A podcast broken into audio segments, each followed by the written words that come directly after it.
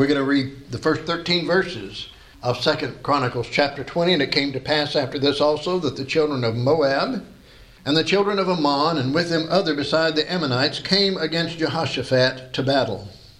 Then there came some that told Jehoshaphat, saying, There cometh a great multitude against thee from beyond the sea on this side Syria. And behold, they be in Hazazontamar, which is Engedi. Jehoshaphat feared and set himself to seek the Lord and proclaimed a fast throughout all Judah. And Judah gathered themselves together to ask help of the Lord. Even out of all the cities of Judah, they came to seek the Lord. And Jehoshaphat stood in the congregation of Judah in Jerusalem, the house of the Lord, before the new court, and said, O Lord God of our fathers, art not thou God in heaven? Rulest not thou over all the kingdoms of the heathen? And in thy hand is there not power and might, so that none is able to withstand thee? Art not thou our God, who didst drive out the inhabitants of this land before thy people Israel, and gavest it to the seed of Abraham thy friend forever? And they dwelt therein, and have built thee a sanctuary therein for thy name, saying, If, when evil cometh upon us, as the sword, judgment, or pestilence, or famine, we stand before this house, and in thy presence, for thy name is in this house, and cry unto thee in our affliction, then thou wilt hear and help. And now behold, the children of Ammon and Moab and Mount Seir, whom thou wouldest not let Israel invade when they came out of the land of Egypt, but they turned from them and destroyed them not. Behold, I say how they reward us to come to cast us out of thy possession, which thou hast given us to inherit. O our God, wilt thou not judge them? For we have no might against this great company that cometh against us, neither know we what to do. But our eyes are upon thee. And all Judah stood before the Lord with their little ones, their wives, and their children. I told the Sunday school class we're going to talk about prayer this morning. But we're not going to talk about now I lay me down to sleep or God is great, God is good type of prayer. If you read your bulletin article, you know what kind of prayer I'm going to talk about, and I put it in the bulletin, and uh, I didn't get one, so I was going to read it straight out of there, but it's this kind of prayer. Down in the dirt on your face, sackcloth and ashes, crying before God. And folks, that's the kind of prayer we as a church, and that's the kind of prayer God's people need to be praying today. Serious prayer. We mean business with God. The Bible's full of many wonderful prayers. We can read them. Somebody said there's about 650 prayers recorded in the Word of God, and obviously we can't go through all of those prayers this morning. But we're going to pick out one prayer, and that is the prayer of Jehoshaphat. And you see, I call it praying in desperation. We have the prayers of the Apostle Paul, we have the prayers of David. We're going to look at the prayer of Nehemiah for just a moment, some of the prayer of Nehemiah. And we have so many other prayers that we can read and study and, and really learn how to pray. But I think the greatest prayers of all are the prayers of Jesus. You know, he prayed, Father, not my will, but thine be done. He prayed, Father, forgive them. They don't know what they're doing. Wonderful, wonderful prayers. I'm going to ask you this morning have you ever prayed in desperation? I have. I have recently prayed in desperation. You say, what is desperation? Desperation talks about a state of despair. Don't you love the way the dictionary does things? You look up desperation, it says a state of despair. Well, what is despair? Despair speaks of the complete loss or the absence of any kind of hope. You just reach the point where you say, There is no hope. I can't do anything. And I must fall on my face before God. And the Bible has accounts of those who reached times of holy desperation and they fell on their face before God and they prayed. Lamentations chapter 5, the first 22, 23 verses of that chapter, 22 I think it is, is the prayer of Jeremiah for his nation.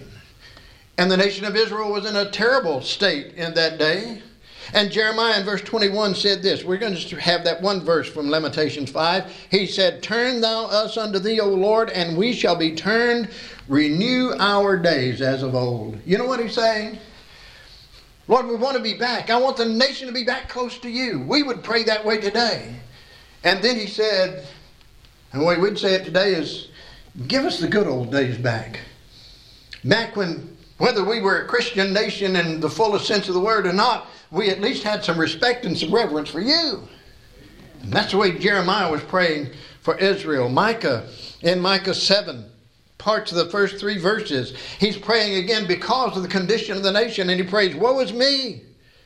The good man is perished out of the earth, and there is none upright among men. They all lie in wait for blood. They hunt every man his brother with a net, that they may do evil with both hands earnestly.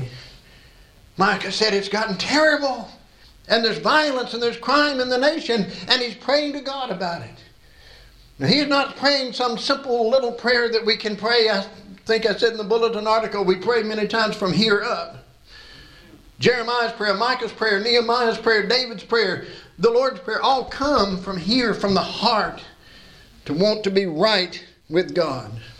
Jesus said in the time just before his coming, there would come a time of perplexity upon the earth. That idea of perplexity is just this it has the idea of losing one's way. And I think there are many, many people, especially God's people, who've lost their way today because they're not here. And so many of God's people have lost their way. It's a time of perplexity. We are being faced with a combination of forces today that can only be met by the intervention of God, folks. Satan's active. Satan is, I don't know if he's ever been more active, but it seems like he's never been more active than he is today in bringing perversion and sin and all of these things up on the face of this earth. But here's the problem the situation is desperate. But by and large, God's people are not desperate. We sort of want to do business as usual.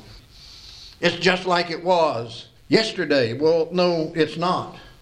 So we're going to look at the prayer of Jehoshaphat, and we're going to see him praying in a time of great desperation. And first of all, the problem is this in verses 1 and 2 the Moabites, Ammonites, and all those other ites in the land wanted to come against Judah in battle. In fact, verse 2 says, There cometh a great multitude against thee from beyond the sea on this side Syria.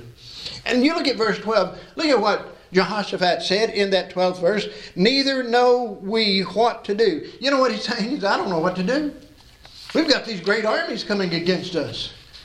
We're being approached from people who have come together to fight against us. And these are the people that when we were coming to the promised land, God wouldn't let us conquer, wouldn't let us drive out of existence.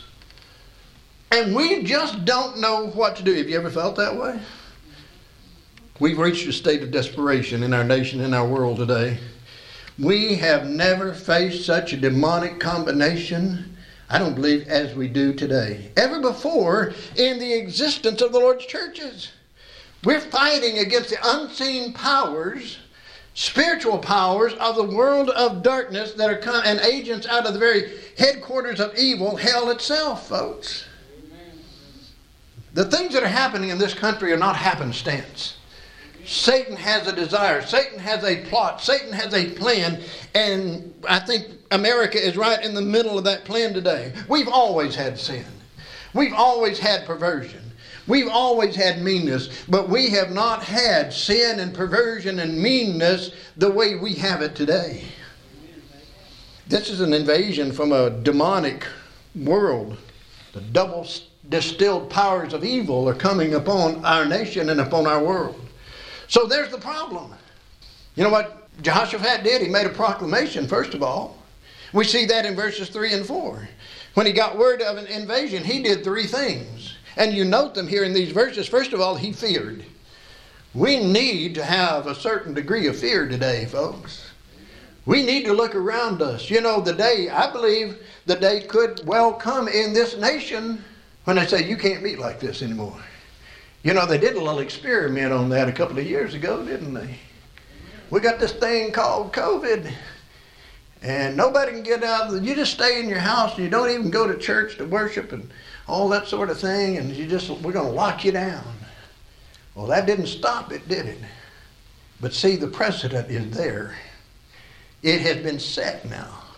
And one of these days, you look out, it could well happen again. Then he proclaimed a fast. Preacher, do you believe in prayer and fasting? Yes. Now, it may not be doing without food. It may be doing without something else. It may be doing without sleep. We're going to talk about that in a few minutes. Fasting is just giving up something. It's doing without something because you're so involved in the Word of God or the work of God or in praying or Bible study, whatever it may be, that other things, physical things, just don't mean as much to you, and you just don't do them. And then he set or he fixed, he planted himself to seek the Lord. In other words, he said, I'm going to pray habitually. I'm not going to just pray about this thing one time. I'm going to pray continually, habitually about this thing. In verse 4 it says the entire nation came together.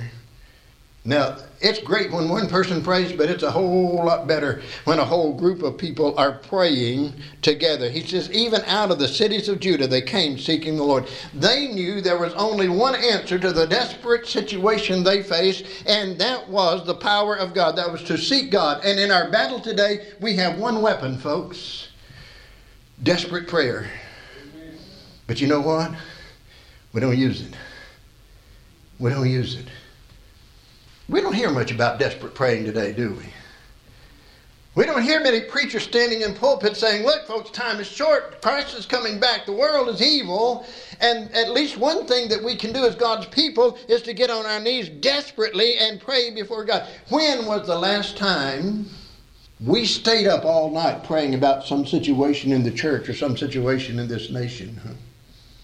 That's desperate praying. When was the last time that we desperately prayed for some lost friend or some lost family member. Again, may have stayed up all night, may have been down on our face before God praying for them. Or how about staying up all night and praying desperately for some brother or sister in Christ, some fellow church member who's out of fellowship with God and out of fellowship with the church, and praying that God bring them back. Desperate prayer. Prayer that means something that has power with God. We don't see a lot of churches holding prayer meetings anymore, do we? We have midweek services. That sounds so much better than prayer meeting, doesn't it? Not really. But we don't see a lot of churches having prayer meetings today. And you ever wonder why we don't have a lot of prayer meetings today? First of all, folks, serious prayer, desperate prayer is hard work. It is intense. It is laborious. It is tedious. It is tiring. You can get tired from praying.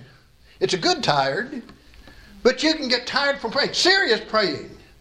Again, not now lay me down to sleep type of praying, but I mean praying and prayer that has some power with God. Secondly, you know what? I don't think a lot of people believe God. You say, Brother Jim, no, you know, if we really believe God, if we really believe the promises in His Word, and if we would get serious with God that He would grant those promises, folks, we'd be praying. We'd be praying desperate prayers. We'd be down on our face in the dirt, sackcloth and ashes praying. That's what we'd be doing. Listen to what Nehemiah prayed. Nehemiah chapter 1, verse 6. He says, Let thine ear now be attentive and thy eyes open, that thou mayest hear the prayer of thy servant. The first thing he did, he didn't just presume God would hear him. He said, Lord, please hear me. The psalmist in the 19th Psalm says something about presumptuous sins. And I think sometimes it's a presumptuous sin just to think, well, I'll just pray. I'll just throw out a prayer right quick and God's got to hear me because I'm praying. Nehemiah said, Lord, please hear me. Lord, listen to my prayer. Please hear my prayer, which I pray before thee now day and night for the children of Israel, thy servants, and confess the sins of the children of Israel. Boy, we can do that. We can confess somebody else's sins, can't we? Since he went upstairs for a moment. I'm just going to pick on the deacon. Lord, that old deacon really needs some correcting. You take care of his sins, don't you? It's real easy to do that, but listen to what else he prayed. Send to the children of Israel, which we have sinned against thee. Both I and my father's house have sinned. Lord, it's not just the deacon. Pick on Brother Rick. Lord, it's not just the music director. Lord, it's not just the musicians or the Sunday school teachers or everybody sitting in a pew. Lord, I have sinned. And my whole house. And I come to you. And he says in verse 7 We have dealt very corruptly against thee, and have not kept the commandments, nor the statutes, nor the judgments which thou commandest thy servant Moses.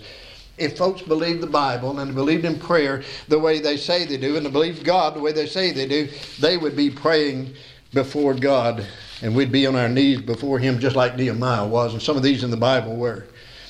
Think about this. What would happen? Just use your imagination for a moment. What would happen if a few desperate church members came together and said, We're going to spend some time in desperate prayer for this nation, and we're going to spend some time in desperate prayer for this church. You know, we said, We're going to have a prayer meeting. We're going to meet at the church house, and we're going to have a prayer meeting. And on some night other than a Sunday or a Wednesday, the lights were on in the building. You might get the police stopping by to try to find out what's going on, you know, because they know that it's only lit up on Sunday and Wednesday. But, or maybe on a regular service night, we stayed past the regular time of dismissal. We didn't just come in and have a service and go. These desperate folks stayed past that time of dismissal, and the lights were on maybe till 9, 10 o'clock, 11, midnight. And people see it. And somebody passing by said, Well, what's going on at the church house? They forgot to turn their lights off when they left. Or maybe somebody else says, you know, there's something going on and it must be serious. And if it's that serious, I'm going to stop and see what's going on. And when they find out what is going on, they might think, well, if they're praying, maybe I better pray too. Sinners revel in their sin all night long, don't they? I mean, 12, 1, 2 o'clock in the morning. They might be out at the bars and wherever else and reveling in their sin. Well, why don't we pray all night then? So here's the prayer. Jehoshaphat made a proclamation. Here's the prayer. First of all, he recognized the person of God. He considered the sovereignty of God. Verses 5 through 7. Look at what he says. He says, Art thou not God in heaven? And rulest not thou over all the kingdoms of the heathen? You're God. I'm coming to you. I've had recently to say this Lord, I can't do anything about this. It's yours, it's up to you. I'm depending totally upon you. We serve the only God there is. I don't care what other people call God. What they call God, if it's not Jehovah, God of the Bible is not God. By the way, you know the difference between Jehovah and Allah? Allah said, You send your sons to die for me. God said, I'll send my son to die for you. Okay? There's the difference. I don't care what people call God. Only the God of the Bible, Jehovah, is the God of heaven and earth. He's not just God over the Jews. He's not just God over the Christians. He's not just God over any kind of certain people. He is God over every person, whether they're saved or whether they're lost. He is God. And one of his chief characteristics is his sovereignty by right of creation. In the beginning, God created the heaven and the earth. That means He made you and me. Okay? He gives us life, and so He has a right to be God over us. And Jehoshaphat recognized God's holiness and reverenced God's name. We need to recognize who we're addressing when we pray. We need to recognize His holiness as we approach Him in prayer. You know, Jesus said, in Matthew chapter 6, verse 9. He taught us in teaching us the model prayer. How are we supposed to pray? Our Father which art in heaven, what? Hallowed be thy name. Set apart, special.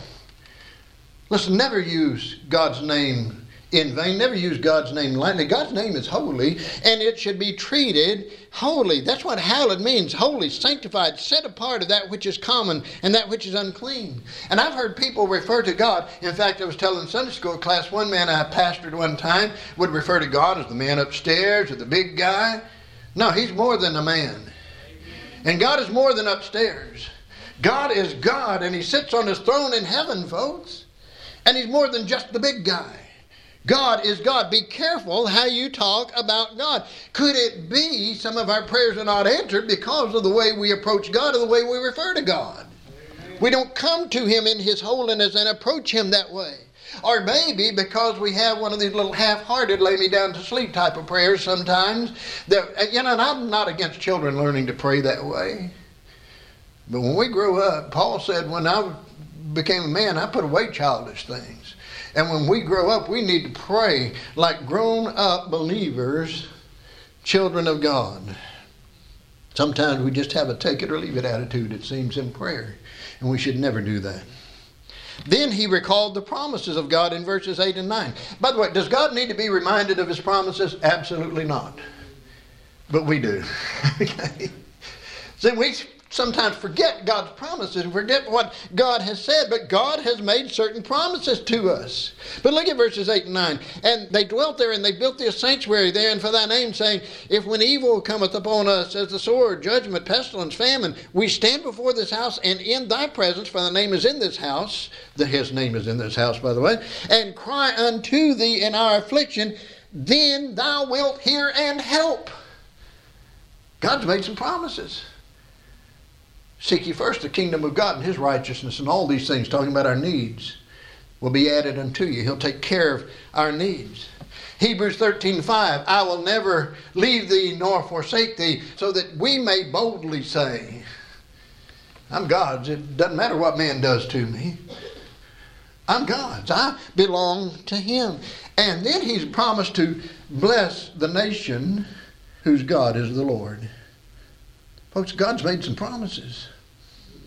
And then Jehoshaphat recited his plea to God. And what does he plead for? What's his plea say? Wilt thou not judge them? He wanted some justice. He wanted God to do whatever God needed to do to protect his people. And folks, we ought to pray that God would do whatever he needs to do to protect his people today. You know what he did? He placed the enemy in God's hands. Go back to verse 12. I don't know what to do. We've probably all been there. I think we indicated a moment ago we had this situation. I don't know what to do. But God, you do. Isn't it wonderful that we don't know what's going to happen tomorrow, but we know the one that holds tomorrow? And we trust him. He said, We have no might against this great company, Neither know we what to do, but then look at what he says also there in the end of verse 12. But our eyes are upon thee. When the problems just seem like they're going to overwhelm us and it's going to drown us in all of that, we need to get our eyes off the problem and put our eyes on God. Remember when Jesus invited Peter to step out of the boat and walk on the water? And as long as Peter was looking at Jesus, he's walking, you know, he's just walking on the water. But then the scripture says something interesting.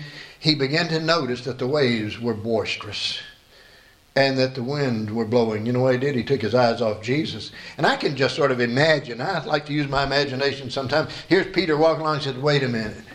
This ain't supposed to be like this. I'm not supposed to be walking on water and look at this storm. What's going to happen if. You know? He began to sink because he took his eyes off Jesus, and that's what will happen to us. We get our eyes off Jesus, we will begin to sink. Oh, how God's people need to pray what Jehoshaphat did, but our eyes are upon thee. 2 Timothy chapter 3, God's word tells us that in the last days perilous times are coming. Folks, they're here. We're living in perilous times. We're living, perilous means difficult to be borne. We're living in times that are difficult to be borne.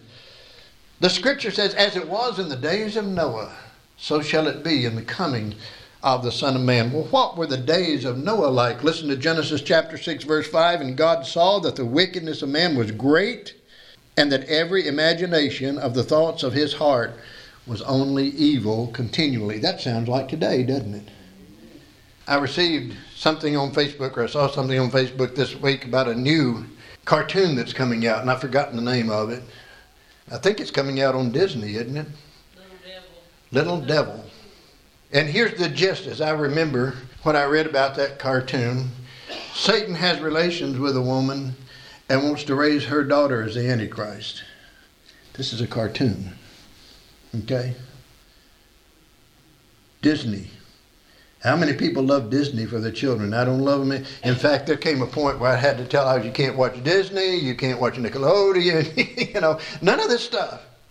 But this is the way Satan is attacking our children, feeding this garbage to them the imagination of their hearts was only evil continually, and it just seems like people sit around trying to think up what is the next evil thing, the next perverse thing, the next crooked thing I can think of to put out among people.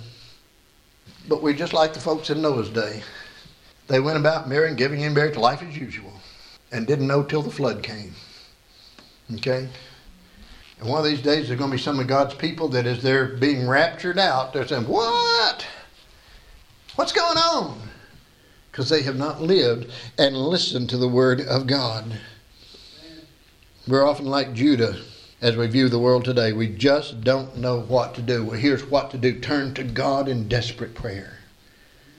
Again, down on our face before God. Are you desperate for Jesus today? Are you desperate for that kind of relationship, that kind of fellowship with Jesus today? Now, if you say, Well, I can take him or leave him, you don't want that kind of fellowship with Jesus. But where you say, Lord, you are in charge, I'm your servant, and I will do what you want me to do. Do you have a desperate need for Jesus, His power, His love, His caring, His promises, His concern in your life? You need to get busy in some desperate prayer with Him. Well, there's the prayer. Here's the prophecy, and I love this part. Look at verse 14. We didn't read it, but look at verse 14. Then upon Jahaziel, the son of Zechariah, the son of Benaiah, the son of Jeiel, the son of Mattaniah, a Levite of the sons of Asaph, came the Spirit of the Lord in the midst of the congregation, and he said, Hearken ye all Judah and ye inhabitants of Jerusalem, and thou King Jehoshaphat, thus saith the Lord unto you, Be not afraid nor dismayed by reason of this great multitude, for the battle is not yours, but God's. One man, one man stood up and spoke for the Lord. And you know, it's been that way a lot of times. It's been that way a lot of times because I remember Joshua standing up in the 24th chapter of Joshua and saying, Don't know what you're going to do, but as for me and my house, we're going to serve God. Then in John chapter 6, I love this too. Jesus had just told the people, He said, Your great multitude was following. And, and Jesus said, Unless you eat my flesh and drink my blood, you have no part in me. Of course, He wasn't speaking literally there. We understand that. But He said, If you don't have me in you, you don't have any part of And the, great number of people went away from him. And Jesus looked at the twelve and said, Will you go away too? And Peter, who very rarely said anything right, said something right. To whom shall we go? Thou hast the words of life. See, one man, one person. Stephen in Acts chapter 7 stood up alone gave a complete history of the nation of Israel, all the way up to and including the birth and sacrifice of Jesus Christ. One person. I have seen revival start in a church because one person wanted to get right with God. You know, you give that invitation. Oh, I can remember a situation, and I will not name the man's name. He's going on to be with the Lord now. And I, you know, he was a faithful servant of God, but he was one of, like we need to be. He just couldn't get close enough to the Lord. He, he was close to him, but he couldn't get close enough. And so one Sunday, the invitation was given, and he hit the aisle. And I mean, it was like you opened the floodgates. People started pouring down the aisle. The altar was filled with people praying. One person desperate desperate for the Lord and willing to make it known. I think sometimes today we're just too filled with pride to confess our faults to one another so we can pray for one another.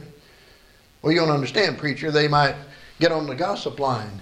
Well, that's between them and the Lord. But the scripture says, confess your faults to one another and pray for one another that you may be healed. One man, one woman willing to humble themselves before God can be used mightily of God in desperate prayer. Again, he says, Look, don't be afraid. God says to them in verse 14, Don't be afraid, don't fear. Don't be filled with anxiety. Don't be dismayed. And that word dismayed means to be broken so as to be faint hearted. And it may be that we're not mighty for the Lord today because we're so full of fear of the world. Well, God's greater than the world. We see perversion and we see demonism and we see sin, we allow it to disable us. I can't go against that. Well, no, you can't, but God can. And God's greater than all of that. Verse 17, look what he says here. Ye shall not need to fight in this battle. Set yourselves, stand ye still, and see the salvation of the Lord. And by the way, if you ever need a good three point devotional or a good three point sermon, there it is in verse 17. What does he say? Set, stand, and see. All right? I may preach that someday. Set, stand, and see. Set means take a stand. By the way, it's time that God's people took a stand in the church and out of the church. I will not be moved into what this world's this world's way of thinking. I will not allow the world to dictate to me how to live. I want to live for God. We have churches that have gone into error because some good doctrinally sound people in the church did nothing. And we just want to get along. Well, no, it's not time to get along. You know what Jesus said at one point? He said, I've come to set children at variance against their parents. Your people say, well, Jesus came to bring peace. Well, ultimately, he will. But if you take a stand for him today, you'll not have peace. We also need to take a stand for God and godliness in our homes and in our community and in our nation. Set. Stand means to stand firm, endure, persist, to resist, to persevere. See, here's what we need we need people who are in this thing for the long haul. I'm going to be in this thing, preacher, until the Lord comes back or until He takes me home. You know, there are people that get into church for the good times. As long as things are wonderful and everybody's getting along and it's all happy and party like atmosphere in church, that's good. You know, I'll go there. But you let it get difficult. And there are people that'll hit the doors and they won't be back because it's not what they're looking for. Listen, it doesn't take any effort to quit. You realize that? I've quit, I've quit a lot of times. I mean, I've said, Lord, if you'll just give me a job, I'll quit this. Because one of the most discouraging things there is sometimes is to be a pastor. I told the Sunday school class, you know, church work is like a roller coaster. When do you see the roller coaster? When it's down at the starting gate or when it's up on top? Usually when it's up on top, right? But it's got to come off that hill. And, and sometimes we do, and sometimes that's happened, and it's easy to quit. But we have too many preachers and too many saved people who want to be liked by the world, and when they weren't liked by the world for the stand they took, they decided to quit. Jeremiah tried to quit. Lord, I'm ridiculed. They make fun of me for preaching your word. I'll just quit. I love it. He said, but his word was like a fire in my bones, and I couldn't. If you really know the Lord, if you're really desperate for the Lord, you can't quit. We need to take a stand. Set, stand, and see means just what you think it means. Observe. Well, what are we supposed to see, preacher? Just this God answers prayers. And God answers desperate prayers. He says, See the salvation of the Lord. Look at the Lord. Watch the Lord work. See God act. You know why we're not doing a lot of seeing today in the Lord's churches? Because we're not doing much setting and we're not doing much standing. We're just looking. We do a lot of sitting on the pew, but we don't do a lot of setting. Okay? On the day of Pentecost, 120 people took a stand. That's all there were. 120 people. They took a stand and they went out and witnessed of this man, Jesus, and they were accused of being drunk, a lot of other things. And then, with their witnessing, a once weak preacher named Peter was emboldened to stand up and preach a message. And you remember what happened? On that day, 3,000 people were saved and were added to the Lord's churches. One. I need to write something called The Power of One one of these days and try to share that with you. The power of one person. Now, in closing, I want you to see in verses 18 and 19, look at what he says in these verses. And Jehoshaphat bowed his head with his face to the ground. And all Judah and the inhabitants of Jerusalem fell before the Lord, worshiping the Lord. And the Levites of the children of Kohathites and of the children of the Korites stood up to praise the Lord God of Israel with a loud voice on high. I like that part. With a loud voice on high. Shout, right, Brother Tim? With a loud voice on high. Jehoshaphat humbled his head in praise at the promise of victory from God. They hadn't gotten it yet but the victory's promised. And at the promise of that victory, he began to praise God and all the people with a loud voice. We have our opportunity to praise God in a song service and sort of like pulling hen's teeth sometime, isn't it, Brother? Get people to sing loudly. I'll, I'll, say that so you won't have to and you don't get in trouble. I'll get in trouble. Somebody say, but I can't sing. I can't carry a tune in a bucket. Well, the Bible says make a joyful noise to the Lord. And you know, I have heard some of the most beautiful singing from a person that couldn't carry a tune in a bucket. And you know why? Because it came from their heart. I knew that person and I listened to them sing. And no, they didn't hit every note. And in fact, they may have just hit one or two. But it was beautiful because there was their heart praising and worshiping God. Can you praise God for the victory He has given and is giving and will give you? Can you glorify God for that? Listen, you know Christ the Savior.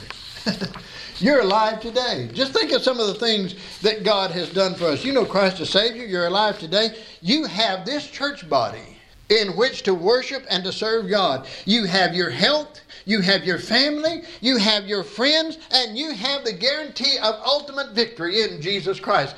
Can't you praise God for that? We ought to. I want to read verses 20 through 24 before we close. Because you see, the victory was promised. Look what happens. And they rose early in the morning and went forth into the wilderness of Tekoa. And as they went forth, Jehoshaphat stood and said, Hear me, O Judah and ye inhabitants of Jerusalem. Believe in the Lord your God, so shall you be established. Believe his prophets, so shall you prosper. Trust God. That's what he's telling them. Trust God. He's made a promise. Trust God. And when he had consulted with the people, he appointed singers unto the Lord, and that should praise the beauty of holiness as they went out before the army and to say, Praise the Lord, for his mercy endureth forever. The army's going forward, we're going to send singers. We're going to praise God as the army goes into battle. Boy, that's real good, isn't it? We're just going to praise God as the army goes into battle. And when they begin to sing and to praise, the Lord set ambushments against the children of Ammon, Moab, Mount Seir, which were come against Judah, and they were smitten. Do you see what's happening here? God tells them, You've got the victory, go. And they go in faith, because they hadn't won it yet. They go in faith, they go singing praises to God, and boom, God gives them the victory. For the and look how he did it. For the children of Ammon and Moab stood up against the inhabitants of Mount Seir.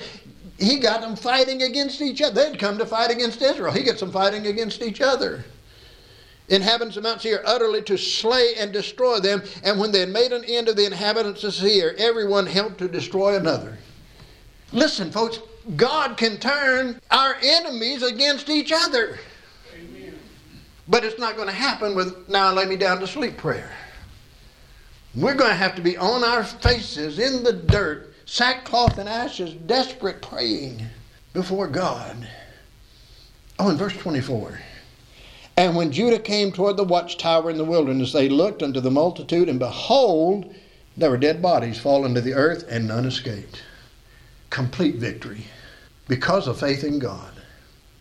We live in desperate times, but folks, we're not defeated.